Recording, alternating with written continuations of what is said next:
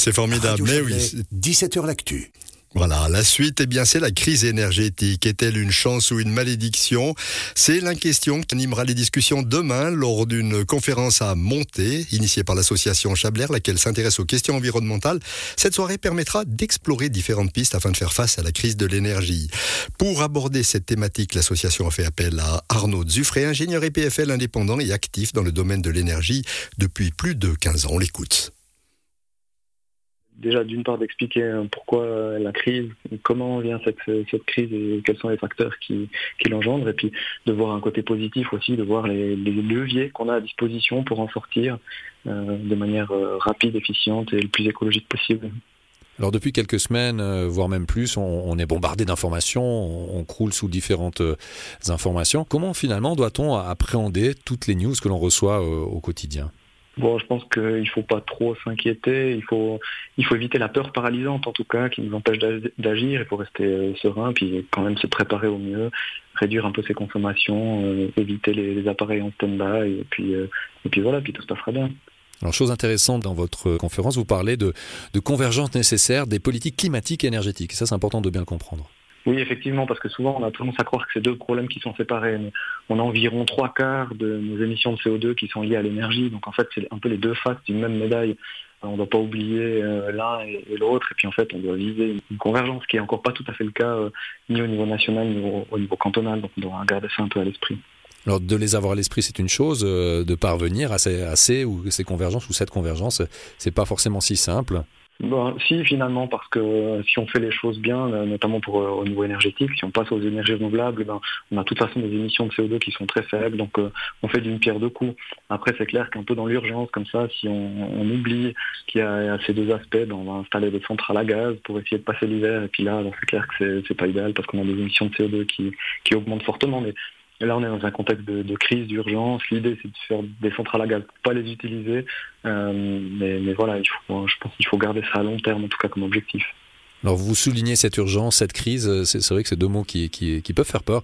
Euh, et selon vous, c'est important de pouvoir prendre un ou deux pas de recul pour finalement essayer d'analyser les situations et, et comprendre comment on peut avancer de manière peut-être plus sereine ou en tout cas de plus réfléchie. Oui, en tout cas, c'est ce que je souhaiterais au niveau politique. Je vois, trop souvent des, guerres de tranchées en disant ah, c'est de la faute des uns qui ont freiné tel truc, c'est de la faute des, uns qui ont voulu aller trop vite avec ça, on a voulu faire le nucléaire, les centrales à gaz. Puis finalement, moi, ce que j'attends des autorités politiques ou des élus, c'est qu'ils prennent compte des erreurs du passé, qu'ils fassent chacun leur mea culpa et puis qu'ils trouvent des solutions tous ensemble, des compromis suisses pour euh, aller de l'avant et résoudre cette crise énergétique et climatique au mieux dans l'intérêt de la population. Et quelles sont les démarches, selon vous, euh, peut-être concrètes que l'on pourrait adopter, pas uniquement au niveau politique, mais aussi euh, les démarches que tout un chacun peut entreprendre? Alors je pense qu'il y, a beaucoup de choses qui est fait déjà autour des énergies renouvelables. On pense beaucoup à produire, on pense pas assez par contre à économiser. Donc il y a le, volet de l'efficacité, c'est clair, et puis il y a aussi le volet de la sobriété, autant individuelle que, collective, et ça c'est vraiment quelque chose qui est sous-exploité. On a, on a maintenant dans le programme d'information de la Confédération cette campagne euh, Évitons de gaspiller.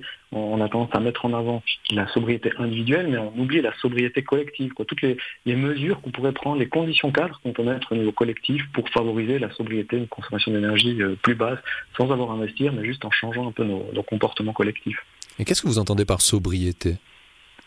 La sobriété, c'est toutes les mesures de comportement. En fait, chaque fois qu'on on change son comportement, on change sa consommation d'énergie. Quand on quitte une pièce, on peut éteindre la lumière ou pas. Quand on roule sur l'autoroute, on peut rouler à 130 ou à 110. Et, tous ces choix individuels, finalement, font qu'on va consommer plus ou moins d'énergie. Et alors, on peut bien sûr le faire au niveau individuel. On peut décider, moi, je peux décider tout seul de rouler à 110 sur l'autoroute pour économiser un peu d'énergie.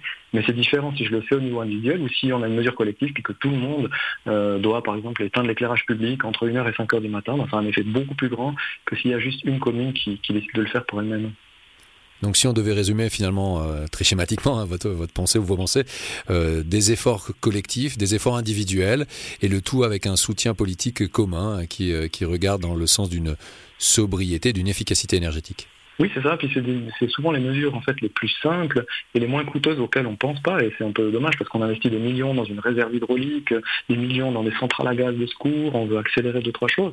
Euh, on parle de, refaire des centrales nucléaires, puis finalement on pense pas simplement à, éteindre l'éclairage public quand il n'y a personne dehors, à réduire un peu la vitesse sur les autoroutes, ou à prendre d'autres d'autres mesures sur les enseignes lumineuses, etc. Il y a plein de mesures qu'on peut prendre euh, qui sont simples et peu coûteuses et avec un effet immédiat. Et je pense que c'est par là qu'il faut commencer.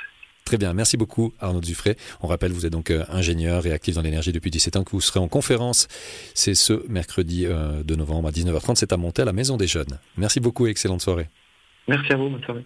Voilà, et on retiendra que de ces propos qu'il faut éviter la peur paralysante. Je crois qu'on ne le répétera euh, jamais assez. Arnaud Dufray répondait à Xavier Borgeot, à noter que l'entrée à la conférence est libre et que celle-ci sera suivie d'une discussion avec le public.